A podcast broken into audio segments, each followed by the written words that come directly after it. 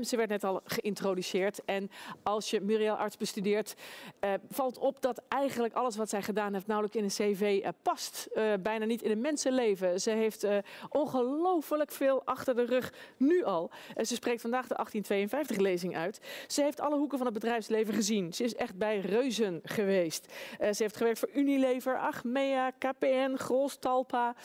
directeurfuncties, director, chief functies, van alles. Maar op die plekken ontwikkelde zij al, aldoende eigenlijk steeds meer vragen dan antwoorden. En ze ontwikkelde ook een honger om het te gaan hebben over echte waarden. Uh, waarden die ja, breder zijn dan alleen economisch, die ook maatschappij en omgeving dienen.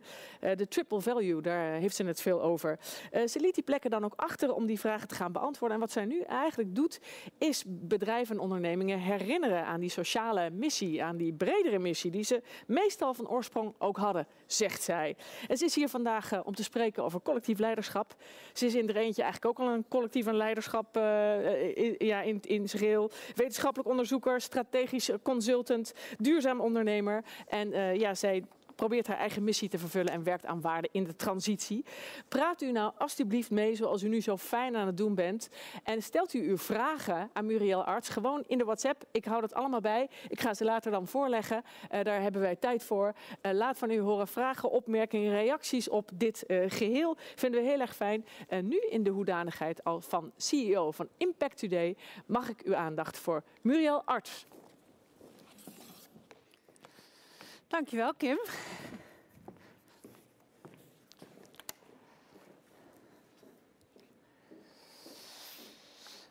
Goedemiddag allemaal.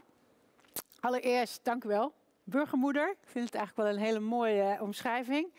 Thomas uh, Rauw, die mij verleid heeft om hier uh, deze middag op dit podium te kruipen. wethouder Mariette CD, achter in de, de zaal. En natuurlijk Machtot. Machtel en ik kennen elkaar wat langer.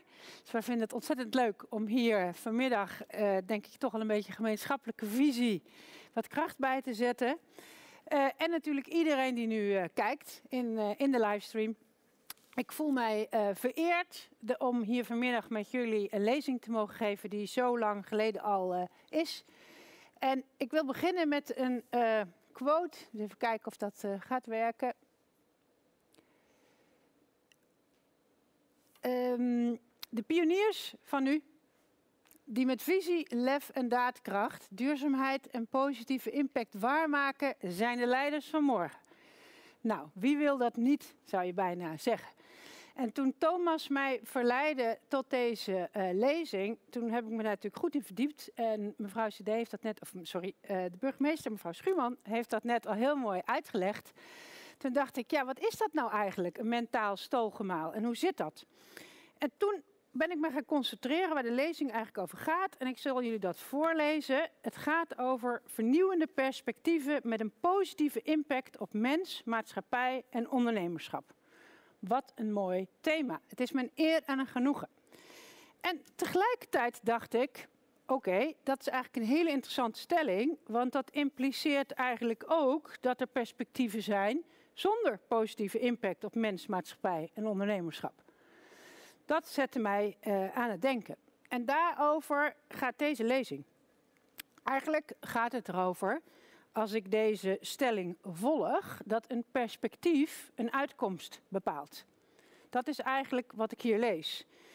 Um, dat hoe wij kijken, hoe we denken, hoe we doen, in een bepaalde context veel en misschien wel alles bepaalt wat uiteindelijk impact uh, veroorzaakt. En dat betekent eigenlijk ook dat je misschien verantwoordelijkheid wilt of kunt, of misschien ook wel moet nemen voor uitkomsten. En dat begrip is voor mij leiderschap. Dat je realiseert uh, dat de dingen die je doet en hoe je kijkt en hoe je handelt een uitkomst hebben. En dat je ook realiseert dat je daar zelf verantwoordelijkheid voor kunt nemen. En wellicht zijn we nu in een tijd gekomen die vraagt om collectief leiderschap. En als het goed is, gaat er nu van alles bewegen. Ja, kijk, dat gebeurt. En dat gaat dus over een perspectief kiezen. Een perspectief kiezen als leider. En ik wil jullie daar uh, eens even in meenemen aan de hand van een voorbeeld. Um, Kim heeft al allerlei mooie dingen gezegd, maar mijn carrière is begonnen als tandarts. En dan zul je natuurlijk wel denken, wat moet die mevrouw nou als tandarts? Nou, ik dacht ook achteraf, dat was misschien niet de meest handige keuze. Maar één ding weet ik wel, dat ik als tandarts heel veel bezig was met aan mensen te vertellen dat ze weinig suiker moesten eten, drie keer per dag hun tanden poetsen. En dat het belangrijk is voor je gezondheid. Dat dat niet alleen voor je gebitsgezondheid is, maar voor je algemene hygiëne. En het bespaart ook veel kosten, maatschappelijke kosten. Als je gebit gezond houdt, hoeven we daar niet in te investeren. Na twee jaar in de praktijk was het mij toch wat te smal, te weinig ontwikkeling en ik miste samenwerking met de buitenwereld. En toen ben ik geswitcht naar Unilever. En wat schetste mijn verbazing? Dat mijn eerste opdracht was. Zorg dat de ijsconsumptie in Nederland, ik heb het nog steeds niet vergeten, omhoog gaat van 2 tot 2,5 liter per hoofd van de bevolking, zo noem je dat dan economisch en in marketingtaal, naar 2,5 liter per capita en graag binnen drie jaar. Er moet ook winst bij gemaakt worden. En ik weet nog dat ik daar zat en ik dacht, dat is interessant. Nog geen week geleden zei ik tegen iedereen, je moet geen ijs eten, is niet gezond. Ik zit op dezelfde planeet, sterker nog, het was in dezelfde plaats. Uh, ik ben hetzelfde mens, het mij is niks veranderd. En het enige wat er veranderde was het perspectief, waardoor ik ging kijken naar uitkomsten op mensen. En dat zie je hier in dit plaatje. dus van iemand die daar rechts, meer in die publieke kant, maatschappij, natuur bezig was, met gezondheid, gebitsgezond van mensen, werd ik plotseling in een bedrijf en kwam er een ander perspectief. Um, dus dat is interessant, denk ik. Dat betekent eigenlijk dat je perspectief, wat je neemt, heel erg de uitkomst uh, bepaalt. En daar wil ik het eens met u eens over hebben. Als je ondernemers hebt en je hebt bedrijven en je hebt wat we dan economisch markten noemen, zeg maar even de ijsmarkt, dan hebben we daar ook ergens publieke organisaties, gemeenten, stichtingen, instellingen, kennisinstituten. We hebben de maatschappij, wij mensen, hoe we met elkaar omgaan. En we hebben ook de natuur. En nou is de vraag, als ik nou bijvoorbeeld een maatschappelijk effect neem als, laten we eens iets zeggen, als gezondheid van mensen en overgewicht, wat toch wel iets te maken heeft met wat wij eten en, en hoe wij eten. En ik lees dan uh, volgens de statistieken van het RIVM en andere wetenschappelijke instituten dat inmiddels meer dan 50% van de uh, mensen in Nederland overgewicht heeft. De verwachting is in 2040 dat het 60% is. Hoe komt dat dan? Als je daar dan weer induikt, dan zien wij dat het aanbod aan calorierijke voeding in de afgelopen jaren disproportioneel is toegenomen. Ik denk dat iedereen het wel ziet in zijn omgeving. En dat aanbod is overal. Thuis, op school, op werk, in de kantine, in de supermarkt en het tankstation. Je kunt nergens gaan als consument of je komt dit voedsel tegen. Maar wie is nou verantwoordelijk voor die maatschappelijke effecten? Wie moet nou zeggen van Willen wij dat wel, een maatschappij? En zijn die mensen daar zelf nou wel blij mee? Is dat dan die ondernemer? Is dat dan het bedrijf? Is het dan de markt met zijn te goedkope prijzen en te veel bij de kassa misschien? Is het dan de ouder? Is het het kind? Is het de fabrikant? Is het de ondernemer? Ingewikkelde vragen. Maar ik kan me niet voorstellen dat er iemand in dit land is die zegt: wat fijn dat wij dit effect hebben in de maatschappij van mensen. Dus ergens zit daar een verband. Dus hoe kan dat dan? Hoe kan dat dan als je dit ziet, dat we op de een of andere manier een effect hebben in de maatschappij, met bedrijven die bijvoorbeeld ijsjes verkopen of allerlei andere lekkere dingen, en dat dat toch maar doorgaat? Dat is dan toch wel heel interessant. Daar wil ik dit plaatje bij halen. En nou moet u natuurlijk zien dat mijn geluk is dat ik als standaard in een bedrijf kwam en hier natuurlijk helemaal geen verstand van had. Het terugkijken denk dat is mijn grote geluk geweest, want ik wist echt helemaal niks. Ik had geen economische theorie, ik wist niet wat marketing was. Dus ik ben over alles gewoon gaan nadenken. En toen werd mij geleerd, ja, maar in de economie heb je dan iets als dat heet marktfalen. Nou, dat is toch al een heel interessant woord.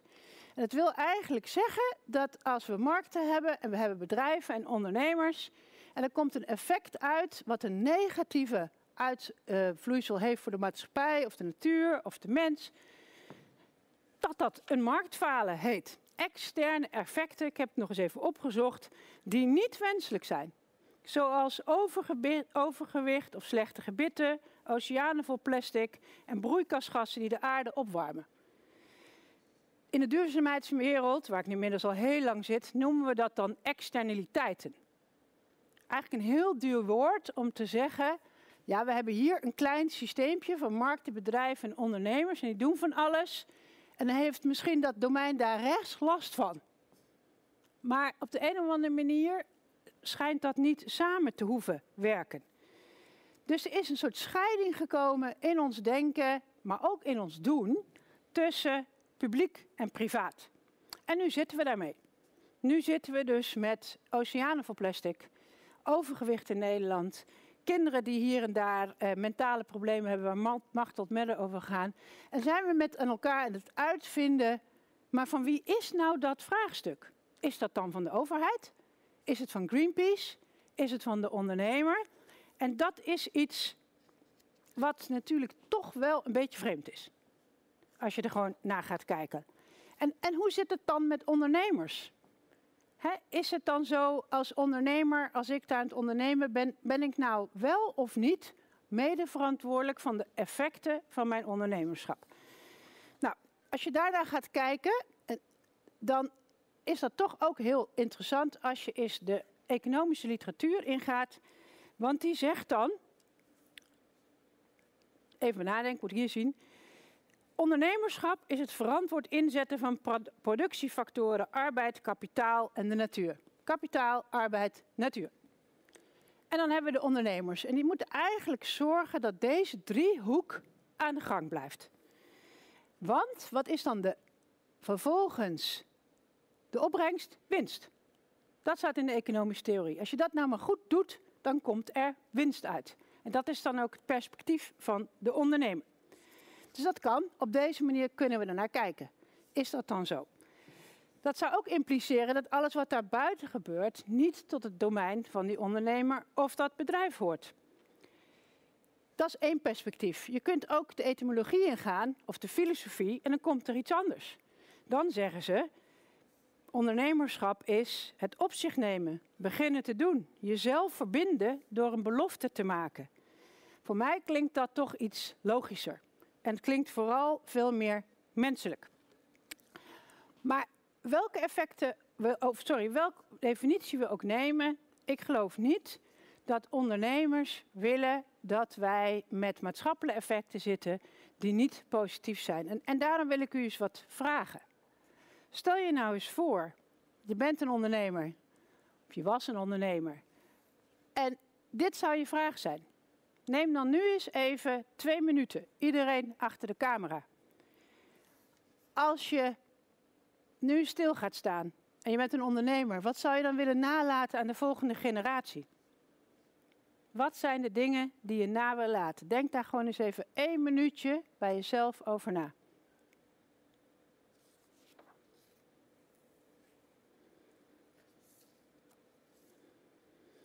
Wat wil je meegeven aan je zoon, aan je dochter, aan je kleinkind.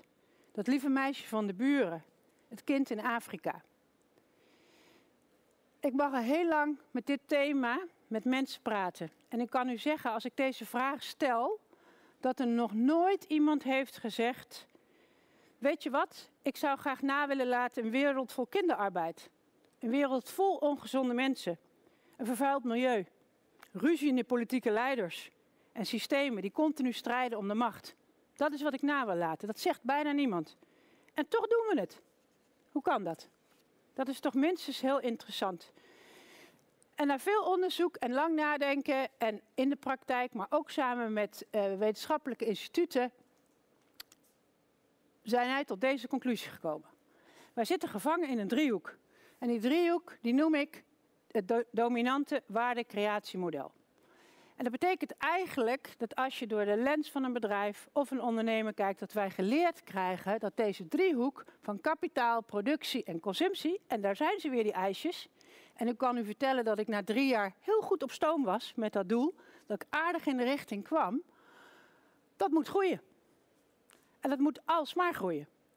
En we zijn letterlijk in paniek met elkaar als dat niet meer groeit. Hoe zit dat dan? Wat, wat gebeurt er eigenlijk met ons als wij geen economische groei hebben? We zien het nu weer in de pandemie. We moeten economische groei hebben, want anders komt de wereld tot stilstand. Financiële groei. Als je nou eens gaat kijken van waarom doen wij dit nou met z'n allen, dan is dat omdat we een perspectief aannemen. Omdat we een overtuiging hebben, omdat we een geloof hebben. En dat hebben we uit het erna uitgezocht met een hele leuke professor op de RSM, Rob van Tulder, op de faculteit Business and Society met veel onderzoek, zowel theoretisch als in de praktijk. En er kwamen eigenlijk deze zes overtuigingen uit.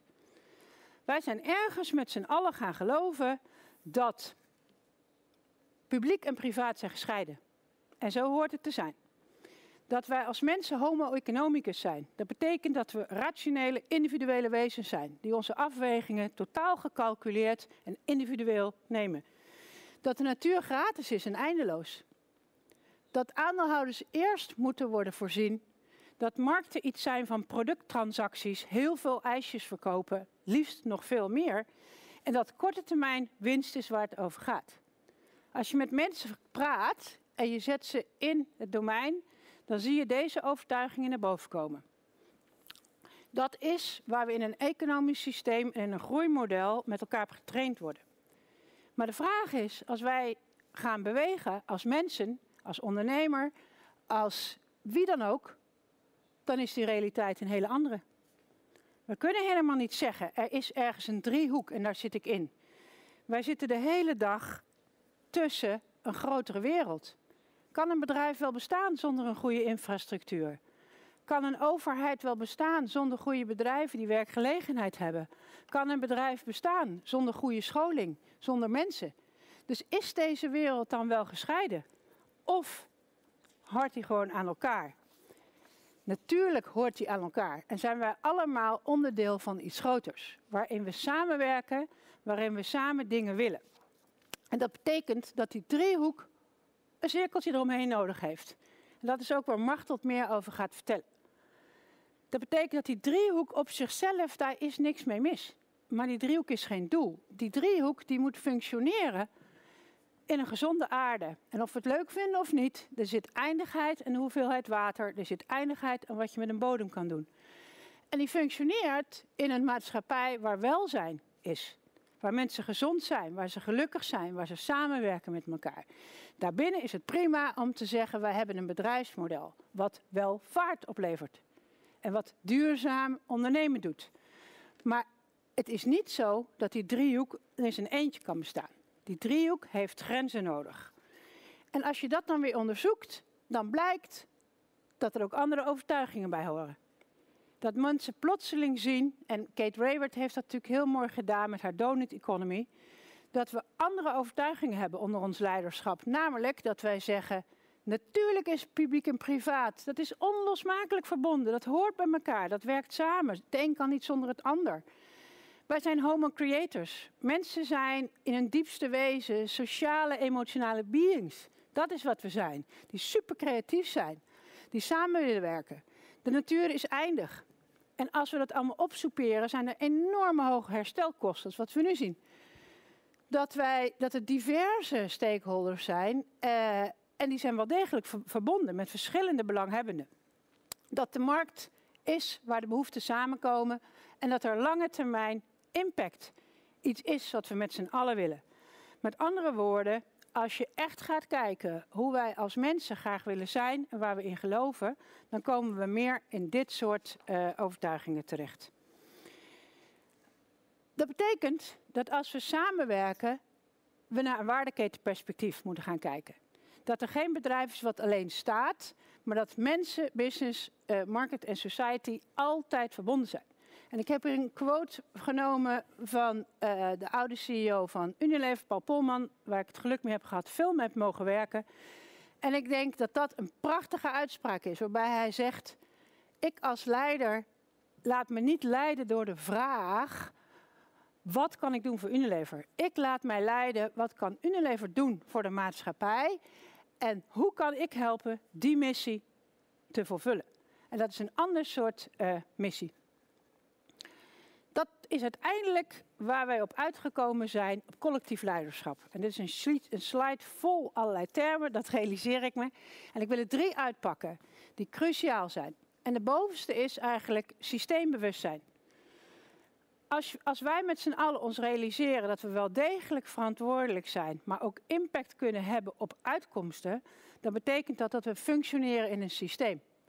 Dat betekent als leider dat ik zicht heb op die omgeving. Dat ik weet wat daar gebeurt, wat de belangen zijn, wat de rol daarin is. En dat ik korte en lange termijn uh, belangen kan verenigen. Ik weet ook dat verbondenheid cruciaal is. We zijn verbonden. We moeten samenwerken. Er zijn verschillende belangen. Het gaat nooit zo zijn dat je één belang voorop kan stellen. Ook niet in de politiek, ook niet als CEO. En dat vraagt een inleven in die belangen. Hoe functioneert dat systeem? Hoe werken mensen samen? Dat is ontzettend belangrijk. En de andere is de onderste creatieve daadkracht. Als je daadwerkelijk wil dat dingen veranderen, dan zul je creatieve oplossingen moeten verzinnen, maar ook het lef hebben om te gaan realiseren, keuzes maken, focussen. Die drie dingen, die zie ik heel erg terug in wat Machteld gedaan heeft met haar model. Creativiteit, maar ook een systeem kunnen zien en weten dat dingen verbonden zijn. Dat is cruciaal in dit model. Dat is ook iets wat je als bedrijf kunt doen. En dat is dan wat Kim al zei, wat ik noem triple value. En dat betekent dat je als bedrijf gaat zeggen: Mijn rol is om te zorgen dat de kracht van mijn bedrijf inspeelt op een marktkans en de planeet behoefte aan elkaar verbindt. Hoe werkt dat dan? Nou, dat werkt bijvoorbeeld zo. Je zou kunnen zeggen, we weten allemaal wel dat bijvoorbeeld in het voedselsysteem het zowel voor mensen gezond is als voor het systeem als we minder vlees zouden eten. Dan kan je zeggen, hé, hey, mensen hoeven niet zozeer allemaal nou heel veel minder te eten, maar wel die vlees vervangen. Dus als ik dan de behoeften van een bedrijf kijk, dan kan je zeggen, god, als iedereen nou plantaardig zou eten, dan zou de voedselindustrie gerelateerde uitstoot met 70% dalen. Is dat niet ontzettend veel? Wauw, dat is een mooie bijdrage. Maar ik krijg ook een nieuwe markt van vleesvervangers. Die consument of de burger die zegt, nou, misschien is dat wel een goed idee, maar weet je, ik wil wel dat het gewoon ontzettend lekker is.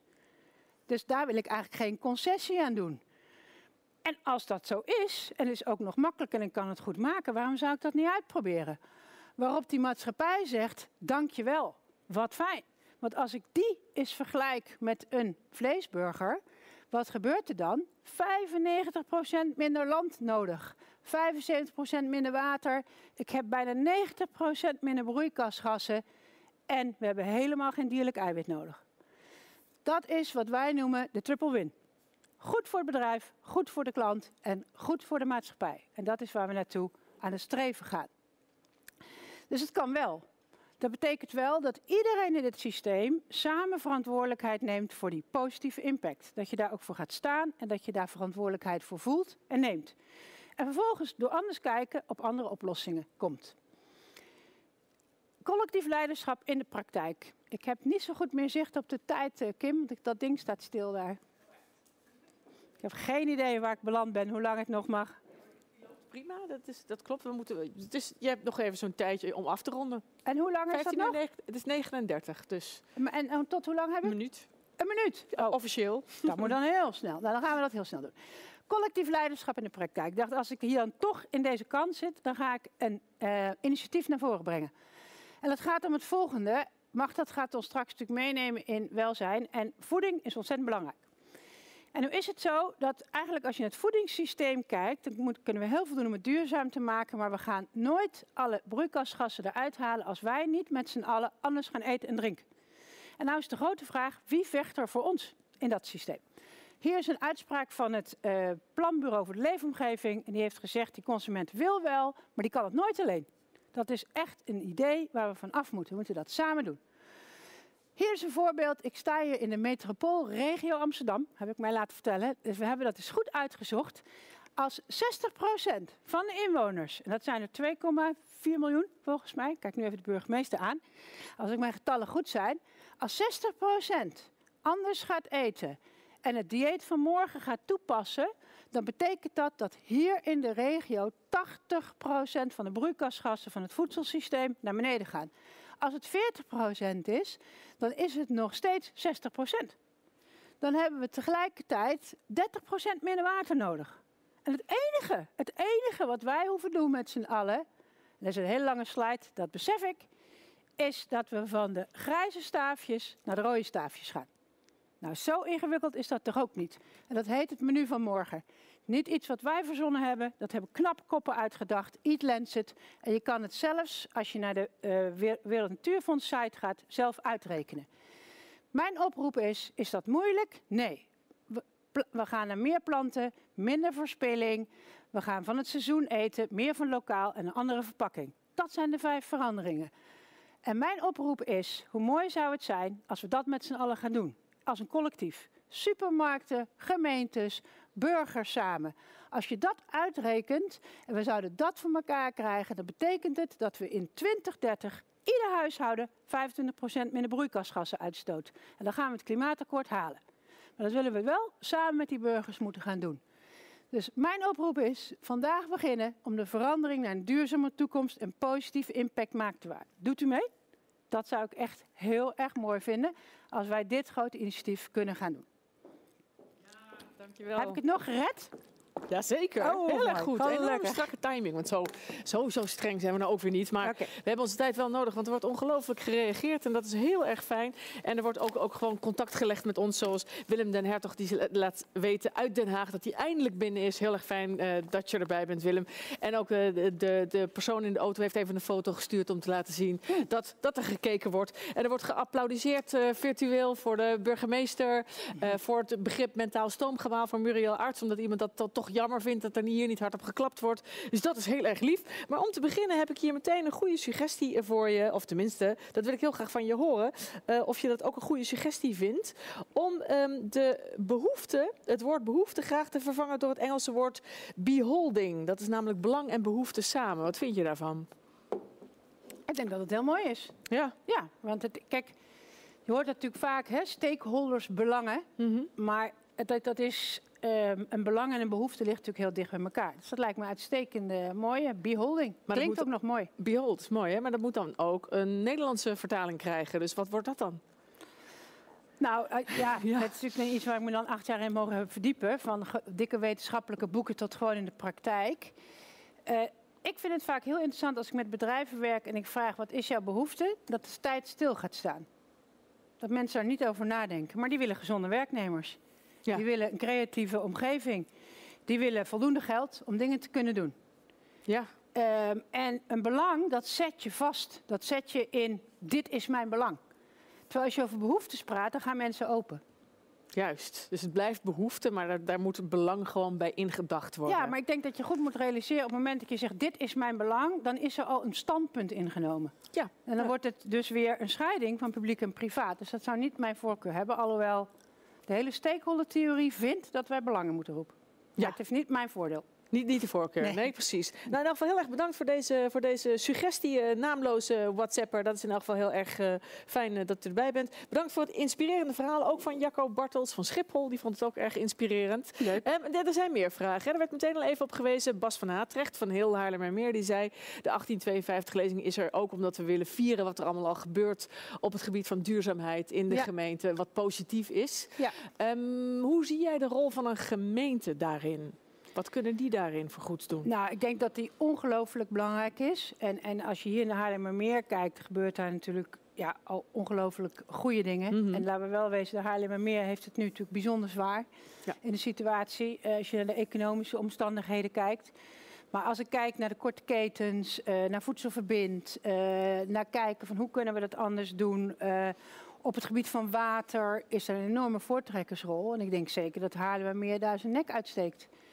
En, en, en dat het ook ontzettend nodig is dat wij gaan begrijpen dat gemeenten, bedrijven, uh, burgers samen moeten werken voor die doelen. Weet je, niemand gaat dat alleen kunnen. Ja. En eerlijk gezegd vind ik het best lastig, als je nu ook weer in de verkiezingstijd kijkt, hoe goed wij als land dan zijn om dan allerlei mensen stickers op te plakken mm -hmm. en te roepen wat weer niet goed gaat. Mm -hmm. Maar dat gaat niet helpen. Ah wij zullen in een collectieve vraagstukken collectief dit aan moeten pakken. En de gemeente heeft zijn kracht, een bedrijf heeft zijn kracht, de boeren hebben hun kracht. En je zult het samen moeten doen, elkaar moeten vinden. Ja, maar dat zegt iedereen. Hè? Overal wordt er gezegd er moet samengewerkt worden, Ja. er moet overbruggen, er moet, iedereen moet samengaan. Waarom hapert dat dan nog? Door die overtuigingen. Dat zit in het hoofd. Dat zit in het hoofd. En dat Ah. heet leiderschap. Eh, juist. En als de, als, de, als de hoofden maar anders gaan staan, dan Ja. zal dat veranderen. Ja. Maar hoe kun je als gemeente bijvoorbeeld een poging doen om dan die gedachten te veranderen? Nou, het begint met een gemeenschappelijk doel. Mhm. Hè, eh, net heb ik daar toen een klein voorproefje van gegeven. Maar als je kijkt eh, naar de burgers hier, dan geloof ik niet dat er mensen zijn die werkloos willen zijn of, of die last willen hebben van de Zelden. gezondheid. Ja. Als je daar dus gaat verdiepen en zeggen hoe kunnen wij daar samen nou in werken. Ik praat heel veel met bedrijven, maar ook met consumenten. En dan zegt ook iedereen van die willen duurzaam eten. Dat is niet waar. Hm. Alleen, het moet wel heel concreet worden. Wat bedoel je dan? En wat wil je dan van mij? En waarom gaat mij dat helpen? En als je dat gemeenschappelijk belang en dat gemeenschappelijk doel in een helder perspectief neerzet en daarbinnen kan iedereen zijn eigen kracht doen, Mhm. dan gaat er wel degelijk iets gebeuren. Hm. Maar er moet wel een perspectief zijn. Ja, perspectief is een, En dat is toverwoord. Ja, en dat wordt toch vaak vaag of ingewikkeld. Dat moet Ja. dan heel concreet worden. Even, even nog een, een kanttekening van iemand eh, zonder namen op de WhatsApp. Die zegt, ja, ehm, eh, is het niet zo dat in, in deze tijd, eh, ook eh, in de crisis, eh, maar ook in de transitie naar een duurzamer leven, eh, dat de ondernemer juist een beetje vergeten wordt en in de knel raakt? Ben benieuwd naar je reactie. Ehm, nou ja, dat is denk ik heel afhankelijk wat voor soort ondernemer. Je zei het net ik op ben deze zelf, ik ben zelf ook een ondernemer. Bijvoorbeeld? En, ehm, Gaat ja, lekker. dan kom je erachter als je een BV hebt en al die klanten stoppen, dat je geen recht hebt op allerlei regelingen. Bijvoorbeeld. Je zei net ook al zelf over de Ja. Haarlemmermeer. Daar is, is, is ook nogal wat Kijk, de ik denk dat, dat de ondernemer niet bestaat. Nee. Ik denk dat er mensen zijn die ondernemen en die zitten in verschillende contexten. En dat het ook een illusie is om te denken dat een systeem alles op gaat lossen. Je kunt niet één oplossing voor alles. En dat is natuurlijk wat de overheid met, denk ik, heel veel inzet goed probeert. Mhm. Je zult altijd uitzonderingen hebben. Maar Eh, neem eens bijvoorbeeld de luchtvaart dan, die nu behoorlijke klappen krijgt.